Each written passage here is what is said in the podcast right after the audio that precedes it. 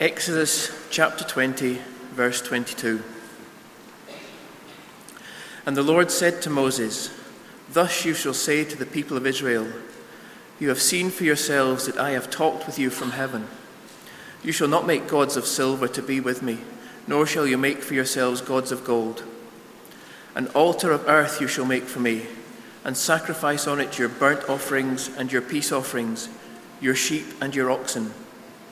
In every place where I cause my name to be remembered, I will come to you and bless you. If you make me an altar of stone, you shall not build it of hewn stones, for if you wield your tool on it, you profane it. And you shall not go up by steps to my altar, that your nakedness be not exposed on it. Now these are the rules that you have you shall set before them. When you buy a Hebrew slave, he shall serve for six years, and in the seventh he shall go free for nothing. If he comes in single, he shall go out single. If he comes in married, then his wife shall go out with him. If his master gives him a wife, and she bears him sons or daughters, the wife and her children shall be her master's, and he shall go out alone. But if the slave plainly says, 'I love my master, my wife, and my children, I will not go out free,' then his master shall bring him to God, and he shall bring him to the door or the doorpost, and his master shall bore his ear through with an awl, and he shall be his slave forever. When a man sells his daughter as a slave, she shall not go out as the male slaves do. If she does not please her master, who has designated her for himself, then he shall let her be redeemed. He shall have no right to sell her to a foreign people, since he has broken faith with her. If he designates her for his son, he shall deal with her as with a daughter. If he takes another wife to himself, he shall not diminish her food, her clothing, or her marital rights. And if he does not do these three things for her, she shall go out for nothing, without payment of money.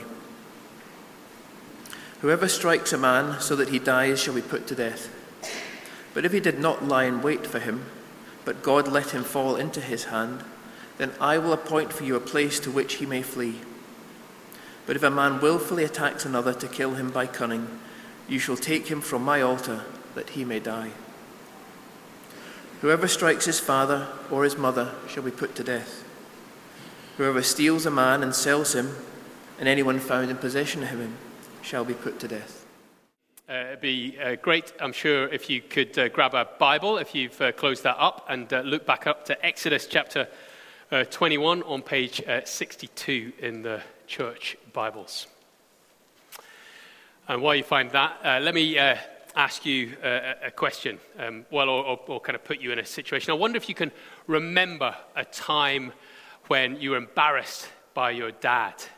Uh, maybe you still are. But I'm thinking about one of those times when you got some friends round and um, and you're watching T V with them, and in comes your dad, doing dad jokes and dad dancing, doing his best funky chicken, kind of, "Oh yeah, this has got a good beat," and that was the kind of thing my dad did uh, with with us as kids, and it was excruciating.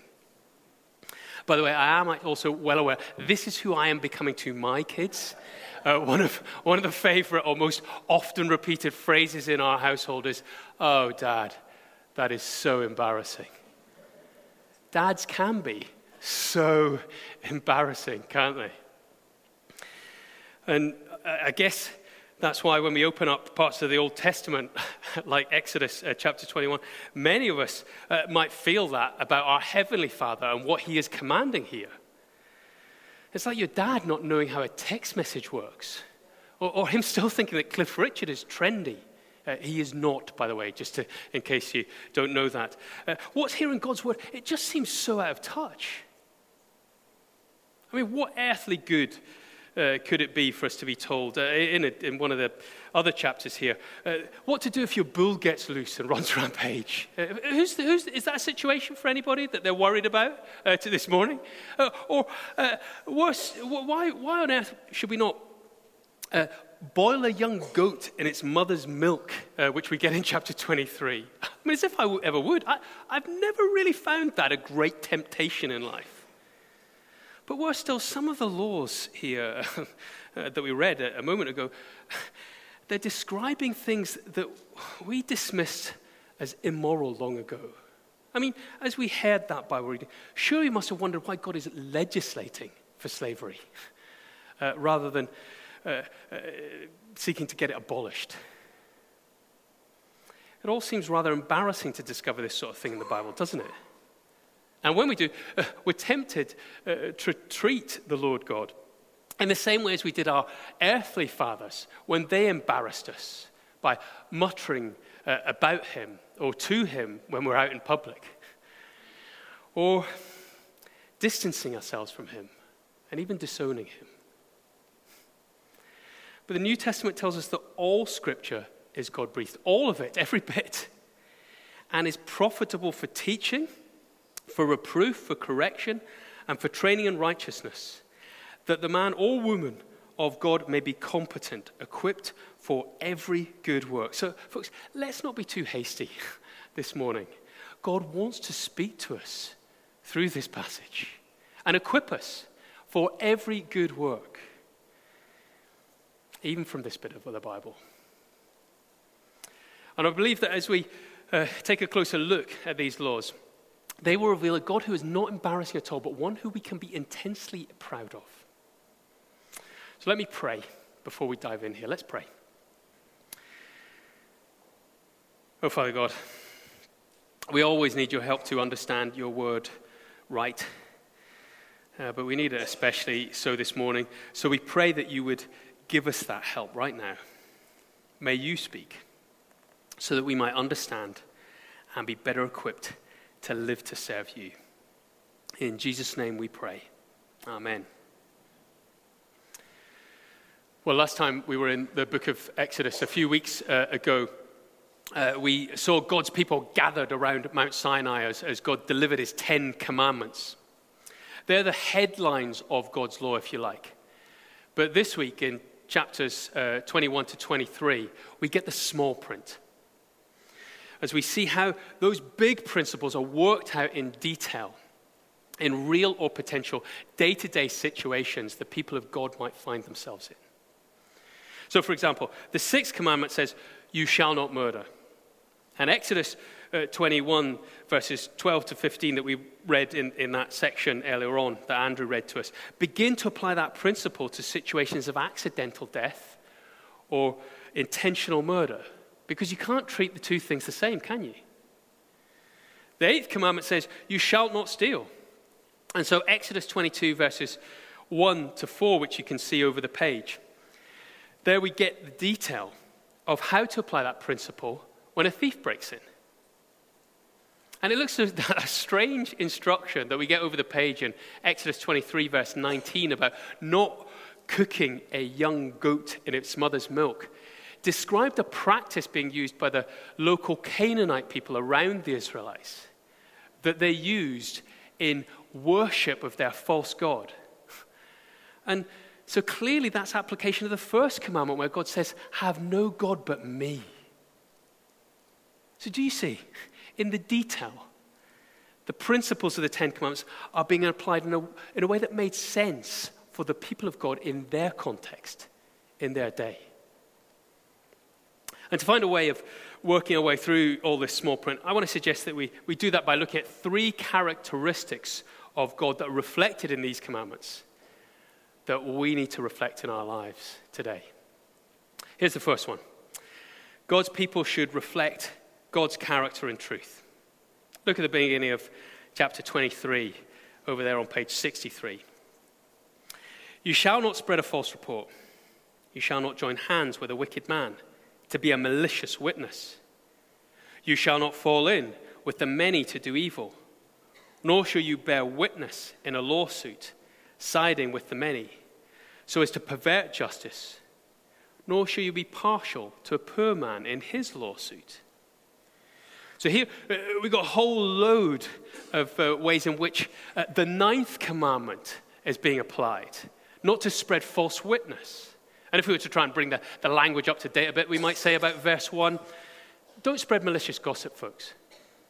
Or about verse two, we might say, don't play to the crowd. Have the courage to tell the truth, even when it will not go down well in the court of public opinion, even when it might be personally costly to you to do so. And don't show favoritism. That's what we go on to in verse three. That's the bit about not being partial to the poor. And of course, God, God's not saying, don't care for the poor. Nobody cares more for the poor than God does. But here, as always, the Bible gets exactly the right balance. The poor are not always in the right, and the rich are not always in the wrong. So we should not skew the facts to favor one group over another, especially in a lawsuit. Favoritism always leads to injustice, and therefore on to resentment and revenge. You see, God is a God of truth. He, in him there's not, nothing false. He never lies, and therefore we as God's people should show an unreserved commitment to the truth. Now, there's nothing to be embarrassed about in that, is there? There's nothing outdated or irrelevant about telling the truth. Unless, of course, it's in our inability to live up to God's standards. Which is why we talk about being economical with the truth, don't we? Or, or, or white lies, or little fibs. We'd love to downgrade lying, don't we? We'd love to somehow uh, kind of sanitize it or justify it. Because we would hate... for a minute, for anyone to think that we might be a liar. We'd hate to have to admit that. But lying matters to God. Because without truth, there can be no trust among us. It's because of lying that wives can't trust their husbands, or husbands their wives anymore. It's because of lying, we don't trust our politicians anymore, do we? It's because of lying that we no longer uh, seal a deal with a handshake, with an army of lawyers and a mountain of paperwork. In fact, on a more trivial note, it's because of lying that every night I have to stick my nose into my children's mouths before bedtime because I can, I cannot trust them to brush their teeth without some kind of uh, process or legislation. You see, the fact of lying, it taints every part of human life. And so it's a brilliant thing. It's an absolute brilliant thing that we have a God of truth who calls on us to reflect his character and be people who do not lie. So I wonder, I wonder, how committed to honesty are we? Will we tell the truth no matter what? Even if it means that we have to take the blame when something goes wrong? Even if it means that, that, that we have to give the credit elsewhere when we're tempted to take the credit for someone else's work, even when it might involve actually disappointing or frustrating our children by denying them a social media account because they're still underage. God wants his people to reflect his character and be like him and commit to the truth. That's the first thing we see here. Here's the second. God's people should reflect God's character in justice. And here we get to some of the uh, nuggety bits. Have a look with me at chapter twenty-one, verse twenty, where the Lord says, "When a man strikes his slave, male or female, with a rod, and the slave dies under his hand, he shall be avenged. But if the slave survives a day or two, he is not to be avenged, for the slave is his money. When men strive together and hit a pregnant woman so that her children come out, but there is no harm, the one who hit her shall surely be fined. As the woman's husband shall impose on him, and he shall pay as the judge determines. As the judges determine, sorry. But if there is harm, then he shall pay life for life, eye for eye, tooth for tooth, hand for hand, foot for foot, burn for burn, wound for wound, stripe for stripe." Well, what on earth do we do with that? I mean, it seems here we've got slavery apparently being accepted. The slave being described as someone's money or, or property. And we've, we've got here also this primitive, savage system of justice being described. Eye for eye, tooth for tooth. But even though these laws seem difficult to us in, in our day, we need to know that they were astonishing advance in human rights in the ancient world. Slavery has always been a fact in our fallen, sin-stained world. And in the ancient world, the conventional wisdom that was, was that a slave was the property of uh, the master or the mistress.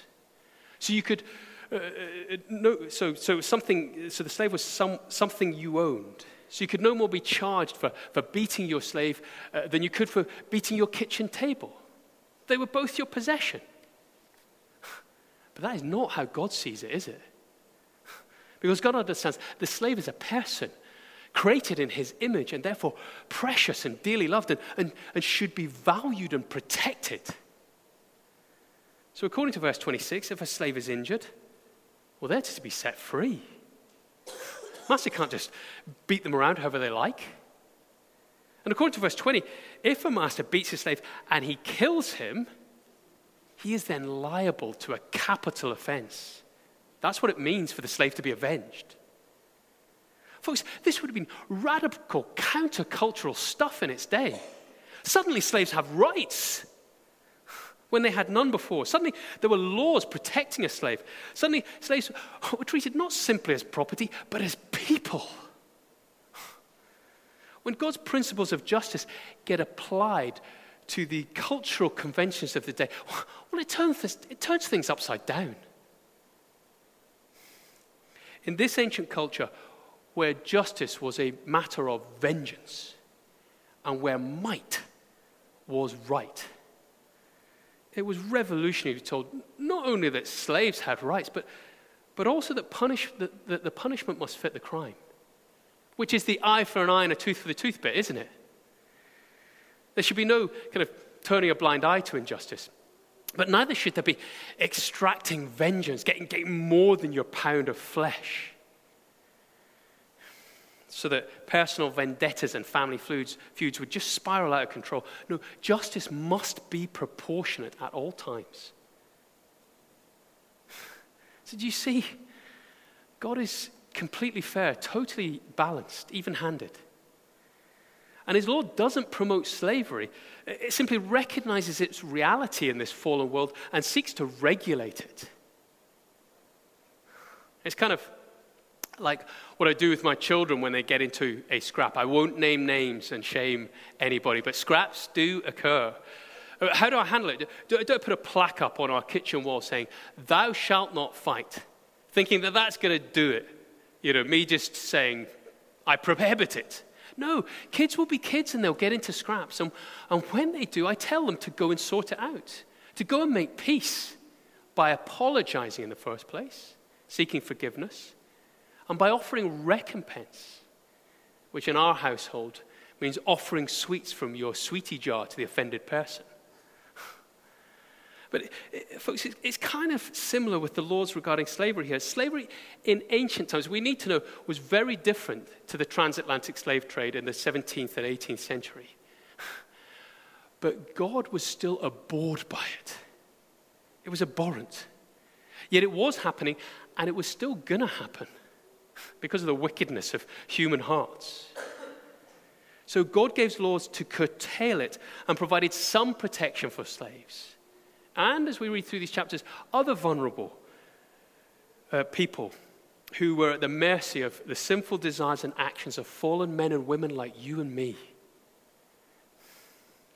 You see, God is a realist. And so we need to be so too. I mean, we read these laws and it's so easy for us to feel superior, isn't it? I mean, we've done away with slavery, haven't we? It's easy for us to take the moral high ground. But we have done no such thing. It's estimated that there are forty million people trapped in various forms of slavery around the world today, generating one hundred fifty billion dollars in profit for the traffickers. In twenty seventeen alone, there were ninety-eight cases of human trafficking in the Northeast, forty of which were children. And I wonder what the ancient Israelites would have made of a society that pays businessmen billions in bonuses while one in four children are in poverty. Or of a society that leaves its elderly to, to die in homes neglected and alone. of a society where forty-nine percent of people say that their T V is their main source of companionship. It's easy to imagine that we're on the moral high ground, isn't it? So easy. But we're not. Only God is. God is full of justice. So his law insists upon it. This side of heaven, before Jesus comes back, uh, to, to fully wipe away injustice once and for all, he will not re- let the rich and the powerful get away with trampling on the rights of the vulnerable in our society. He won't stand for that. And he doesn't invite us to therefore come and question his character on these things. No, he invites us to join him in fighting for justice, in pursuing it for all. Which is one of the main reasons that we do our Christians Against Poverty Debt Center here at Saint Joseph's, to liberate people, to free people from crippling debt, and slavery to crippling debt. That's one form of slavery in our culture. It's why a handful of members here in the congregation go and help each week up the hill at the, uh, at the local food bank. It's one of the reasons why uh, two members of our congregation adopted children in care last year. And it's why Christians have always been at the forefront of campaigning for social change. I mean, I don't know if you know the story of Wilbur, Wilbur uh, can't even say him, Wilbur, William, not Wilbur, sorry. Hopefully you know better than me. You, hopefully you can say, say him, William Wilberforce. I apologize, William. Um, he'll be turning in his, in his grave. But he was one of the key players in the abolition, abolition of that transatlantic slave trade, wasn't he? And he really got what these verses were, were really about. He, he actually used them. Read his story. He used these verses as his inspiration to sacrificially, at great personal cost to himself and his own ambitions, pursue so- social change for millions of slaves worldwide. It's an imp- inspiring story. If you've never read it, read it. Or, or if you're not a reader, get hold of the, uh, uh, the film. And to take action like that, we need God's heart. We need God's heart for justice. But we also need to get his heart for mercy, which is the third and final thing we're going to look at. God's people should reflect God's character and mercy. Look with me at the second half of chapter twenty-two over the page. Do you see God's heart of compassion for the vulnerable? It is everywhere, actually, in all three of these chapters. But verse twenty-five. If you lend money to any of my people with you who is poor, you shall not be like a moneylender to him, and you shall not exact interest from him. Folks, don't go charging interest to people who are in and around the family of God. Lend to them freely. Verse twenty-two, you shall not mistreat any widow or fatherless child. If you do mistreat them and they cry out to me, I will surely hear their cry. Folks, don't profit from the widow and the orphan, the weak and the vulnerable, the defenseless, just because you can. Verse twenty-one, you shall not wrong a sojourner or oppress him, for you were sojourners in the land of Egypt. Folks, don't take advantage of a foreigner or a refugee or oppress them or, or mistreat them in any, any way. Welcome them and take care of them, look after them. And the reason God's people were to do this is because they too were sojourners in Egypt. And that doesn't mean, hey, guys, you should know how it feels. No, it's more than that. It's much more. God is saying here, he's saying, listen, you were foreigners in Egypt, and yet I came in and I rescued you. That's the kind of God I am. I rescue people. I show mercy on people like that. I'm a God who shows mercy. And so reflect my character in everything you do and be people who show mercy to others. And this mercy, incredibly, it, it, it's not only to be extended to the vulnerable. According to verse, chapter twenty-three and verse four, it is to be extended even to your enemy. As God says, if you meet your enemy's ox or his donkey going astray, you shall bring it back to him. If you see the donkey of the one who hates you lying down under its burden, you shall refrain from leaving him with it. you shall rescue it with him. Folks, it's a very small step, isn't it? From this expression of God's mercy to the one who said, love your enemies and pray for those who persecute you. And in both cases, the reason to do this, the reason to show mercy is the same. It's so that God's people might be the children of their Father in heaven and reflect his character, which is always abundantly merciful. But there's loads more that could be said here, but I'm, I'm aware I, I need to pull stumps and shut up. But do you see, as we begin to look under the surface of these laws, to try to search out God's character, I wonder if there really is anything to be embarrassed about here. Is there anything to be embarrassed about God's commitment to truth? His commitment to justice for all? His commitment to mercy? Once we see them for what they are, part of the unfolding revelation of God before he takes us to heaven and makes all things right. Yes, written to a particular people in a particular time and a particular place. So we can't just lift them and, uh, and apply them wholesale to our lives today. But once we see them in their historical context, we can see the ga- character of God shining through them. And we too can learn from them and be equipped by them for every good work. So as we finish, here's what I'd like us to do. I'd like us to take a little moment, um, a minute, to think and pray this through for ourselves. Uh, how is God calling us to reflect his character of mercy, of truth, of justice this week? This week, think that through. And let's be really specific. Let's think about particular places or particular people that we might have opportunities to do that with. Let's just take a take a minute of a, a minute of silence to, to pray that through. Let's pray.